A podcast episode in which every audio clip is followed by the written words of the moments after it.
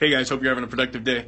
Today I want to talk a little bit about your presentation and when you're talking to uh, clients or prospects on the phone, you always want to uh, to paint the picture of how the experience is going to be. Okay, so what I mean by that is people do not buy on features; people buy on the experience or the result or the outcome. Okay, always keep that in mind. So, for instance, let me just give an, an example. So, if you're a landscaper and you're calling to sell um, your services and that kind of thing, um, rather than just tell the features, like something like, uh, you know, we come out twice a week, we trim the hedges, we're going to do um, all of the uh, the flowers, and we're going to do, you know, we're going to mow the lawn and all that stuff. Present it in kind of the, the, the way that they're going to, to feel, right? So you can say something instead like this.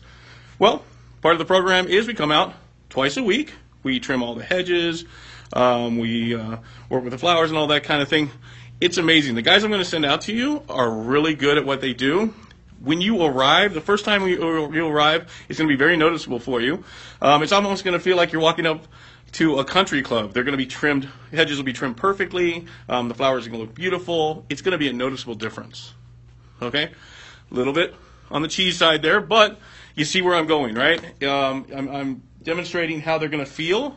And when they hear that, they can picture the difference between your service and the service that they're currently using, right? Without saying it, you're differentiating yourself in the right way.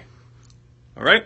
So keep that in mind every time that you're talking to a prospect. Always tell them about the um, end result, the outcome, rather than just your features of your product and service. Hopefully that helps. Let's have a great day. Stay productive.